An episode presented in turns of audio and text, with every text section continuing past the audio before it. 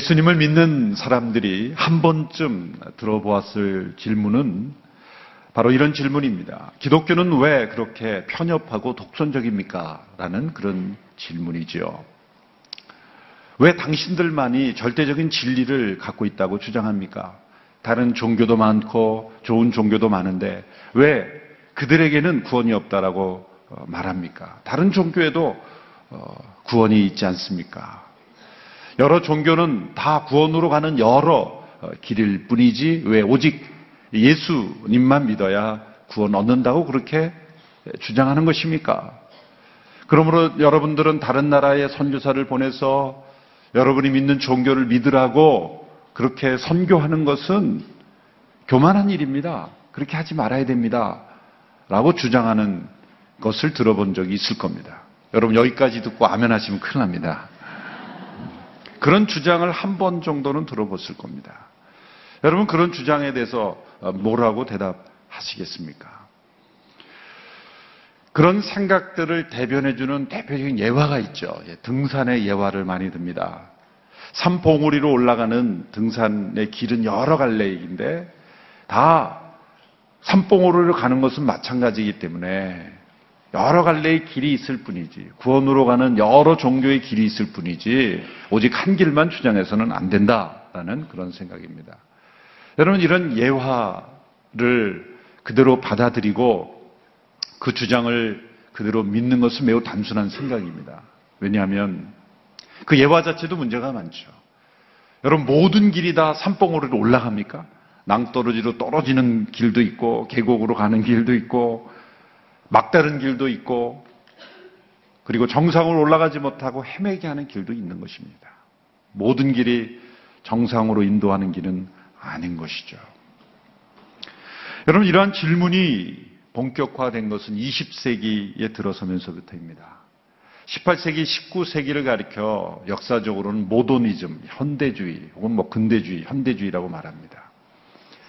계몽주의가 일어나면서 과학기술이 발달하기 시작했습니다.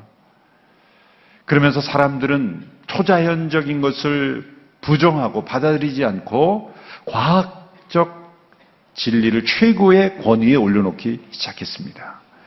그래서 성경에 나오는 기적을 믿지 않게 됐고 성경은 신화적인 책으로 받아들이게 되었습니다. 그런데 20세기에 들어서면서부터는 그러한 과학적 권위마저도 인정하지 않는 어쩌면 모든 종류의 권위는 다 부정하는 그러한 시대로 흘러가고 있습니다.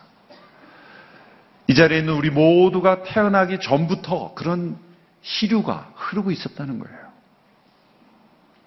어떤 종류도 절대적 진리는 존재할 수 없다. 모든 것은 다 상대적인 것이다.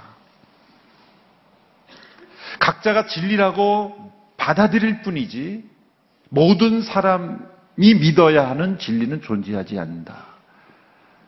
라는 그런 무서운 사상과 흐름들이 이 세상을 지난 2세기 동안 덮고 있습니다. 지난 100년 동안 더 심해졌고요. 여러분, 일본이 복음화되기 어려운 것은 이 첫 번째, 이 18세기, 19세기 같은 모더니즘에 깊이 빠져 있어서 그래요. 과학 적 사고를 최고의 권위에 올려놨기 때문이에요. 그래서 성경을 잘 믿지 않는 거죠. 최근에도 저희 교회 방문했던 일본 어느 젊은 목사가 있는데 창조를 인정한다는 이유로 지난주에 해고됐답니다. 성도들이 우리 목사님이 창조를 믿는데요.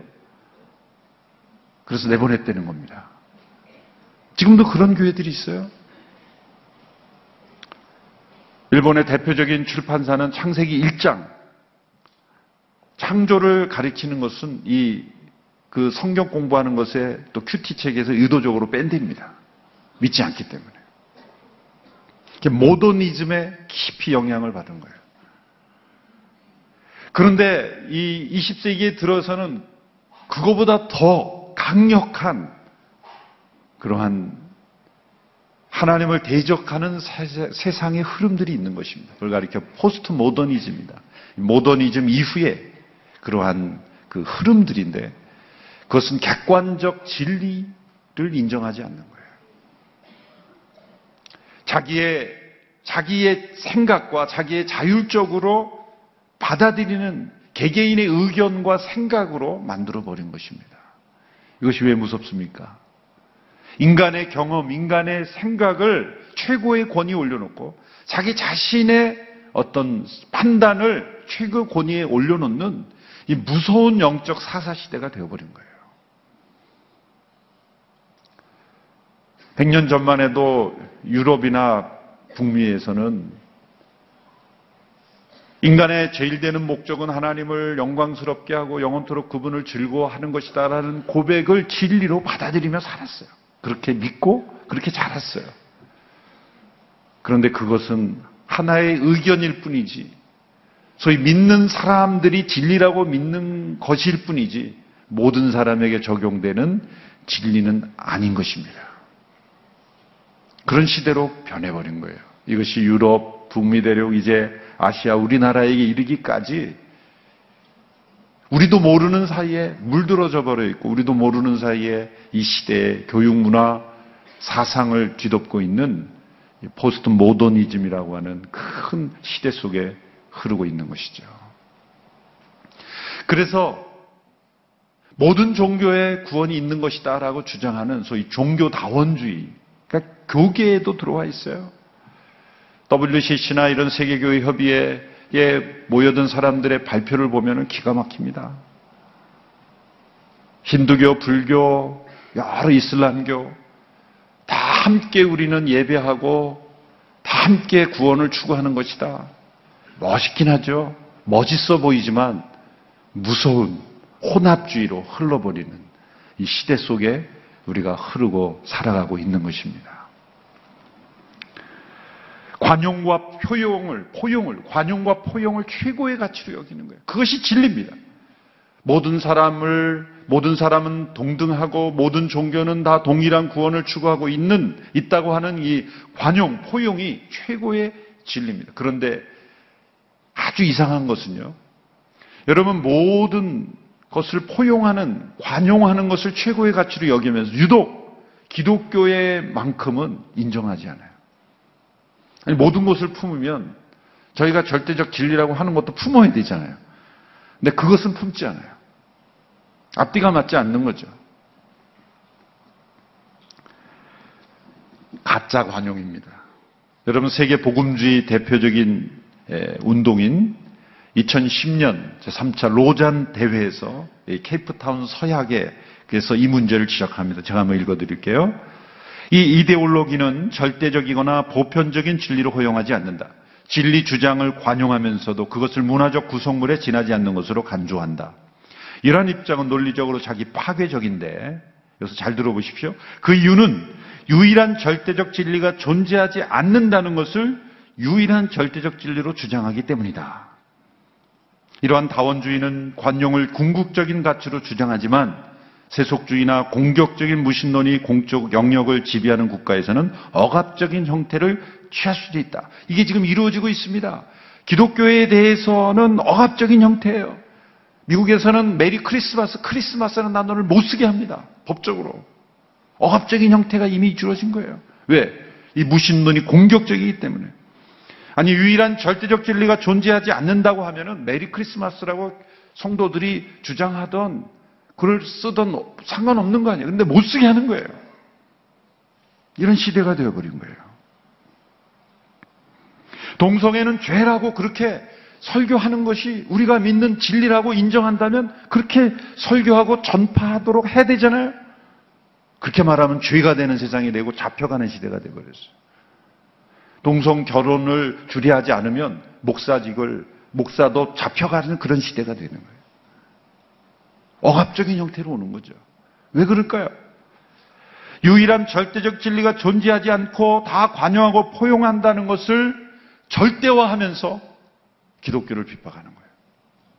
무서운 시대적 흐름 속에 있는 거예요. 모든 것이 상대적이라고 하는 이 주장만 진리로 받아들이고 모든 것은 다 상대적으로 되는 거예요. 참 아이러니죠. 모든 것이 상대적이라고 주장하는 것이 절대적이 되는 거예요. 그럼 그것도 절대가 되면 안 되죠. 여러분의 이 시대적인 흐름 속에서 우리가 읽으니 오늘 본문 사도행전 4장 12절의 말씀은 매우 중요한 말씀입니다. 이 시대의 포스트 모던 시대의 거대한 파도를 이기고 나가기 위해서 반드시 붙잡아야 될 닷과 같은 말씀인 것입니다. 그래서 이 말씀을 지난주 본문 속에 있었지만 다시 이 말씀을 끄집어내어서 오늘 이 말씀만을 가지고 다시 한번 설교하게 된 것입니다. 이 말씀은 성전 미문에 앉아 있던 걷지 못하는 사람을 고친 후에 자신을 체포하여 신문하는 종교 지도자들에게 던진 베드로의 메시지 가운데 있습니다. 베드로는 이 말씀 가운데 두 번씩이나 다른 이름으로는 구원을 얻을 수 없다고 반복합니다. 부정 강조는 최고의 강조죠. 오직 예수님의 이름으로만 구원을 얻을 수 있다라고 강조한 것입니다.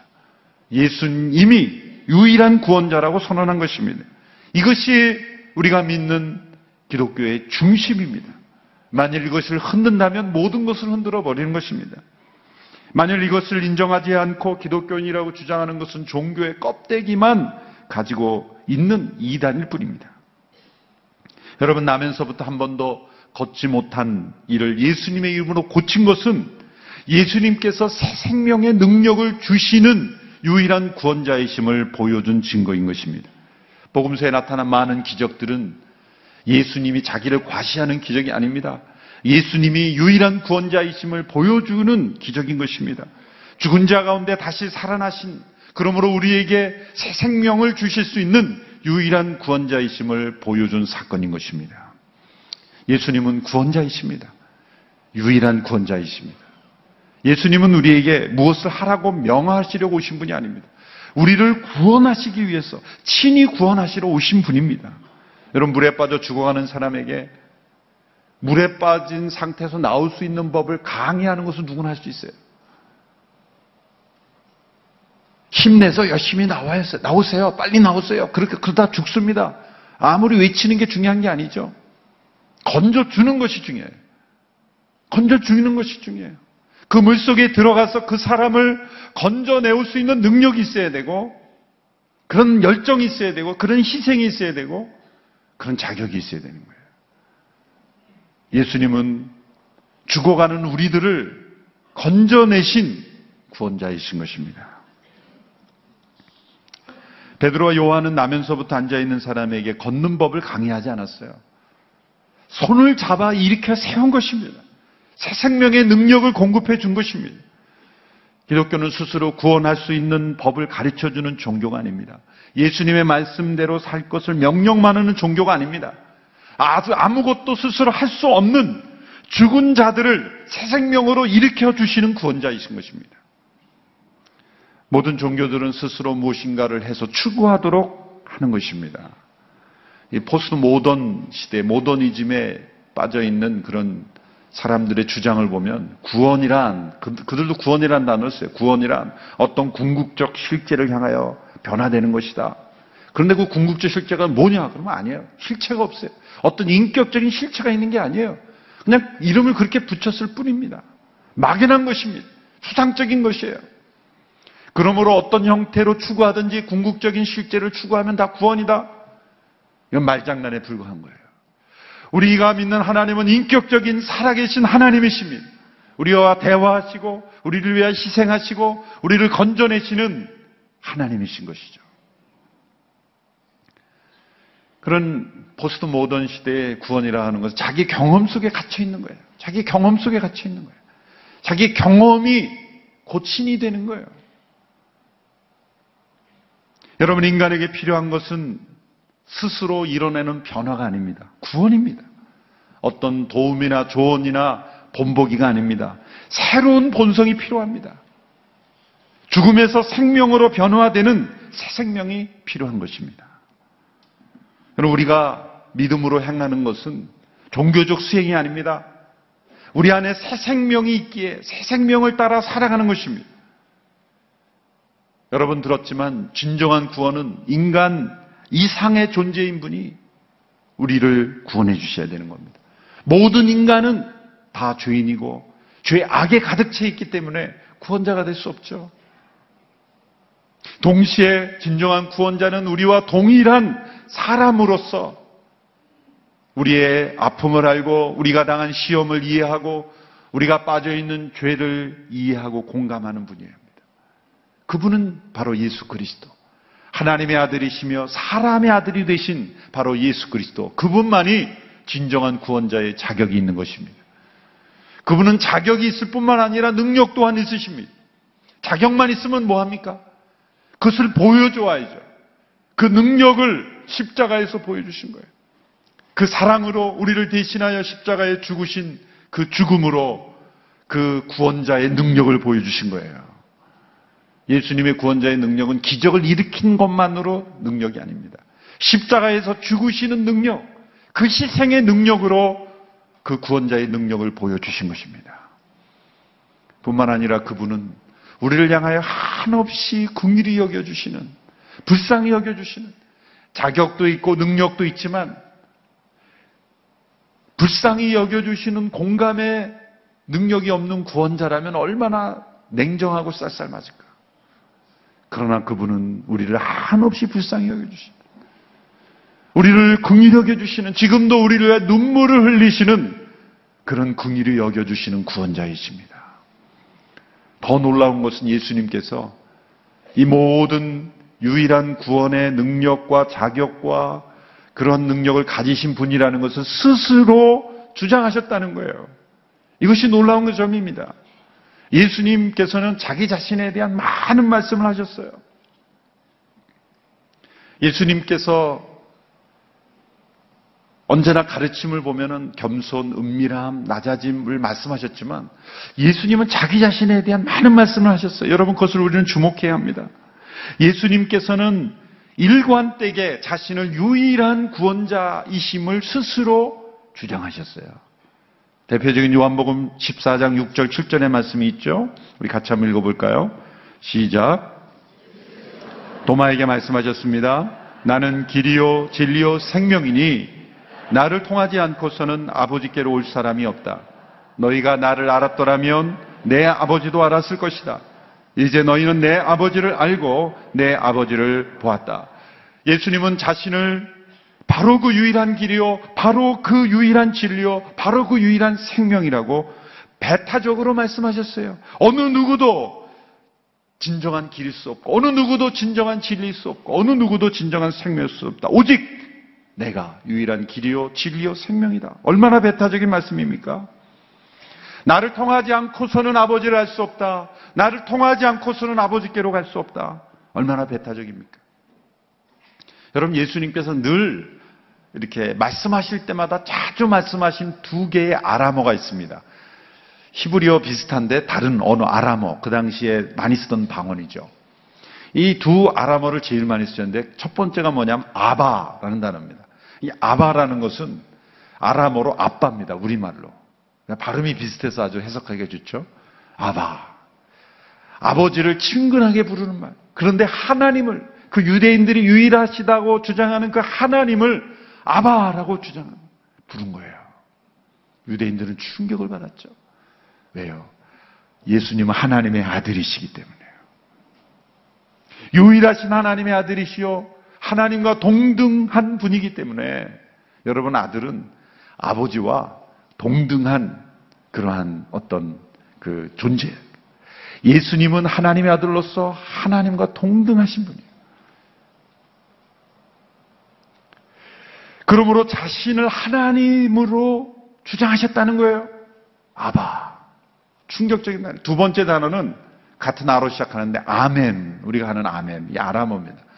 아멘이라는 것은 절대적으로 그렇다 그런 뜻입니다. 절대적으로 그건 그렇다. 반드시 그렇게 이루어진다. 절대적 권위를 부여하는 단어가 아멘이라는 단어예요. 그래서 예수님께서 진실로 내가 진실로 진실로 너에게 이르노니 할 때 이 진실로가 아멘 아멘 그런 거예요. 그것은 예수님이 하신 말씀이 절대적 진리라는 것을 강조하시는 말씀이에요. 놀라운 말씀이죠. 여러분 어떤 종교의 창시자도 이렇게 자신을 절대적인 존재로 내세운 사람은 한 사람도 없습니다. 예수님만이 이렇게 배타적이고 절대적 권위를 가진 분으로 스스로를 주장하셨다는 거예요. 중요한 건 우리는 그다음부터 뭐를 봐야 돼요? 그 주장과 그분의 행실과 그 다음에 그분의 능력이 그 주장과 맞는지를 봐야 되는 거예요. 그렇죠? 다른 종교 지도자들은 감히 그렇게 자신을 절대적인 존재로 주장할 수 없어요. 왜? 절대적인 존재가 아니기 때문에. 그렇게 주장, 그런 능력이 없는데 그런 주장을 할 수가 없잖아요. 그러니까 그분들은 진실하게 주장하지 않는 거예요. 그런데 예수님은 자신을 끊임없이 절대적인 분으로 존재하셨어요. 유일한 분으로, 절대적 진리신 분으로 주장하셨어요. 모든 구약의 예언을 성취하신 분으로 주장하셨습니다. 하나님과 동등한 분으로 주장하셨습니다. 그리고 모든 사람의 구원자일 뿐만 아니라 모든 사람의 심판자이심을 주장하셨어요. 여러분 이 모든 예수님의 주장을 우리는 소홀히 여기면 안 됩니다. 어떤 사람이, 어떤 역사적 인물이 어떤 주장을 하면 진짜 그 주장대로 앞뒤가 맞게 이루어졌는가를 살펴봐야죠. 그리고 믿어야 되는 거죠. 말과 행동이 맞아야 믿을 수 있는 분이죠. 과연 예수님은 그분의 주장대로 맞는 능력을 보여주는가? 세이스 루이스라는 분이 그 예수님의 주장을 어떻게 받아들였습니까? 그분이 진정한 기독교라는 책에서 그 예수님의 주장 앞에서 이런 반응을 했어요. 제가 한번 쭉 읽어드릴 테니까 한번 보십시오. 인간에 불과한 사람이 예수님과 같은 주장을 했다면 그는 결코 위대한 도덕적 스승이 될 수 없습니다. 그는 정신병자, 자신을 삶은 계란이라고 말하는 사람과 수준이 똑같은 정신병자거나 아니면 지옥의 악마일 것입니다. 이제 여러분은 선택을 해야 합니다. 이 사람은 하나님의 아들이었고 지금도 하나님의 아들입니다. 그게 아니라면 그는 미치광이거나 그보다 못한 인간입니다. 당신은 그를 바보로 여겨 입을 틀어막을 수도 있고 악마로 여겨 침을 뱉고 죽일 수도 있습니다. 아니면 그의 발 앞에 엎드려 하나님이여 주님으로 부를 수도 있습니다. 그러나 위대한 인류의 스승이니 어쩌니 하는 선심성 헛소리에는 편성하지 맙시다. 그는 우리에게 그럴 여지를 주지 않았습니다. 그에게는 그럴 여지를 줄 생각이 처음부터 없었습니다. 자, 이게 무슨 말입니까? 자, 예수님의 주장이 만일 예수님께서 스스로 자신이 하신 말씀이 잘못되었는데 사실이 아닌데 절대적인 분이 아닌데 그렇게 주장했다면 거짓말하는 자이겠죠. 거짓말하는 자이겠죠. 만일 자신이 주장이 틀린 것을 모르고 했다면 정신적인 문제가 있는 문제겠죠. 그러나 아닌 것은 뭡니까? 도덕적인 스승은 아니라는 거예요. 왜? 스스로 절대적인 분으로 주장했기 때문에. 그것을 받아들이냐 받아들이지 않느냐의 문제지 그렇게 주장한 분을 도덕적인 단순한 종교 지도자의 수준으로 만드는 것은 아니라는 거예요. 여러분 예수님의 말씀에서 어떤 정신적인 문제가 나타납니까? 정신적인 문제가 있는 분이 쓴 글을 수많은 사람들이 읽고 감동하고 삶이 변화가 될까요? 미친 사람이 한 말에 수많은 사람들이 따라다니고 그분을 위해서 죽기까지 하고 순교까지 하는 일이 일어날까요? 있을 수 없는 거예요. 그렇다면 단 한 가지 가능성밖에 없어요. 그분은 그분의 주장대로 사셨고 그 능력이 나타났고 그 역사를 통해서 그분의 말씀이 사실임이 증명된 거예요. 유일하신 구원자. 예수님께서 유일한 구원자라는 것을 부정하려는 수많은 핍박이 있었지만, 그러나 수많은 순교자들은 피를 흘리면서까지 그것을 부정하지 않았어요. 그것이 거짓이라면, 미친 사람의 자기 주장이라면, 그럴 수 있겠습니까? 그것이 사실이고, 지금도 살아계시기에 그런 일이 일어나는 것이죠. 예수님은 유일한 구원자이신 것입니다. 그것이 사실이기에 사실을 사실대로 말하는 것은 독선이 아닙니다. 교만이 아닙니다. 여러분 성경에 보면 구약에 보면 하나님만을 경배하라 나 외에 다른 신은 없느니라 말할 때 하나님은 왜 이렇게 독선적일까? 나만을 경배하라 모든 영광을 하나님께 돌리라 할때 왜 하나님만 영광 받으시라 그럴까? 만약 하나님이 이렇게 말씀하신 거예요. 나만을 경배할 필요 없어. 다른 신도 좀 경배하고 나눠 가져야 좋은 거지. 그래야 포용적인 거지. 나는 마음이 넓어서 모든 영광을 나에게 돌릴 필요는 없어. 너희들이 나만을 경배할 필요는 없다. 10개 개명의 1계명이 그렇게 된다고 봐요. 그런 주장을 하는 존재는 하나님이 아닌 것입니다. 천지를 창조하시고 홀로 영광 갖기에 받으신 받기에 합당하신 하나님이 아닌 거죠. 사실을 사실대로 말하는 거예요. 천지를 창조하시고 모든 영광을 받기에 합당하신 하나님이시기에 영광을 돌리라는 겁니다. 그건 진실을 진실대로 말하는 거예요. 그는 배타적이고 독선적이 아닌 것입니다. 여러분 과학적 진리만큼 배타적인 게 어디 있습니까? 1 더하기 1은 2죠. 어떤 사람이 왜 2만 답입니까? 3도 될 수 있고 4도 될 수 있는 거 아닙니까? 주장해봐야 그 사람은 바보 취급당하는 거예요. 그걸 가리켜 배타적이라고 말하지 않죠. 수학 공식을 말할 때 그 답이 하나라 그래서 왜 답이 하나만 있을 수 있습니까? 라고 말할 수 없는 것처럼 진정한 진리는 배타적인 것입니다. 진리는 배타적인 것입니다. 오래전에 소천하셨지만 현대에 이르기까지 매우 큰 영향을 미치고 있는 레슬리 뉴비긴이라는 선교사님이 계세요. 1988년 이분이 탄바람 선교사 대회에서 이런 고백을 했어요. 참 감동적입니다. 하늘과 땅에 존재하는 모든 것을 창조하시고 유지하시는 전능하신 하나님께서 이 역사와 시간과 공간에 인간의 한 부분이 되시고 우리의 죄를 대속하시기 위하여 고난당하시고 수치스러운 죽음으로 죽으시고 새 창조의 열매로 죽은 자 가운데서 살아가는 것이 진실이라면 그것이 사실이라면 그것을 시인하는 것은 교만이 아니다. 그것에 대하여 침묵하는 것이 오히려 인류에 대한 배반이다. 하나님의 아들이 나를 사랑하셔서 나를 위하여 자신을 주셨다면 그것이 참으로 진실이라면 그 무엇과도 비교할 수 없는 경쟁할 수 없는 이 은혜의 행위가 어떻게 비교 종교하게 한 과목의 부분이 되는 것을 용납할 수 있느냐. 비교할 수 없다는 거예요. 오직 예수님만이 유일한 구원자이심을 증거하는 것은 절대로 교만이요, 독선이요, 배타적인 것이 아니다. 여러분, 우리가 이 예수님의 유일한 구원자이심을 더욱 확신하는 우리 모두가 되기를 바랍니다. 그런데 우리는 이것을 전하는 태도에 있어서 많은 사람들이 오해하는 데 있어서 예수님이 유일한 구원자이신다 그래서 내가 유일하다고 생각해서는 안 돼요. 내가 절대적이라고 주장해서는 안 되는 거예요.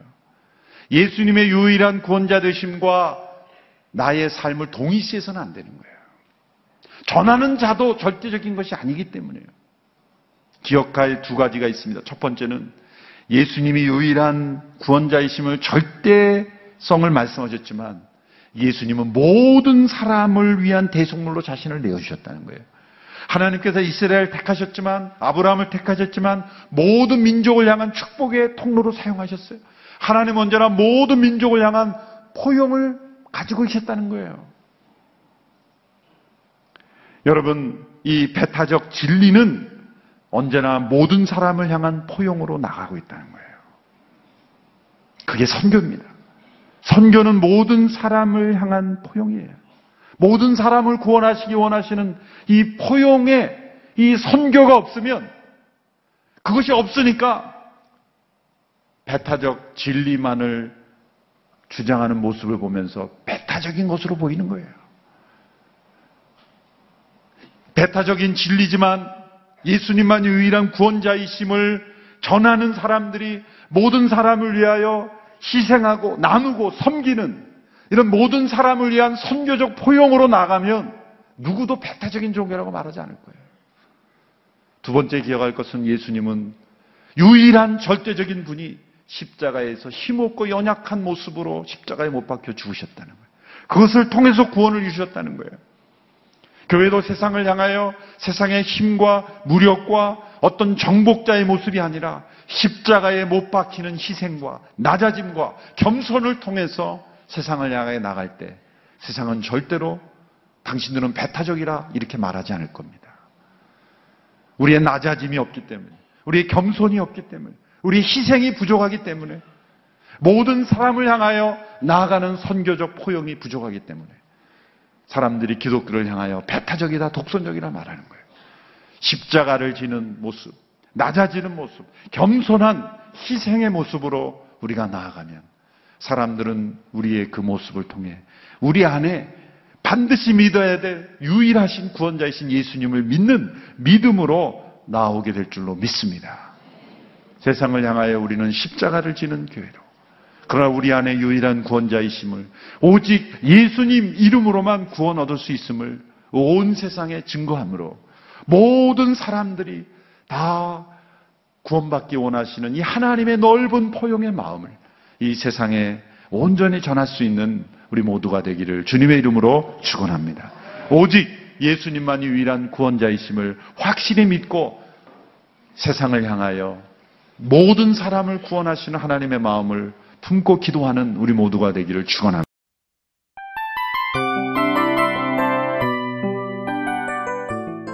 이 프로그램은 청취자 여러분의 소중한 후원으로 제작됩니다.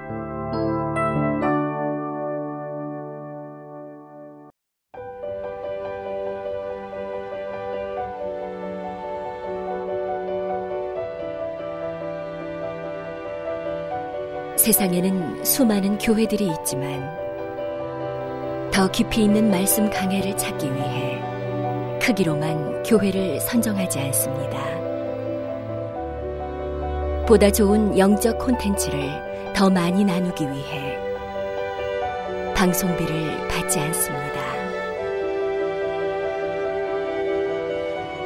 1년 365일 복음만 전하고 싶어서 우리는 광고를 하지 않습니다.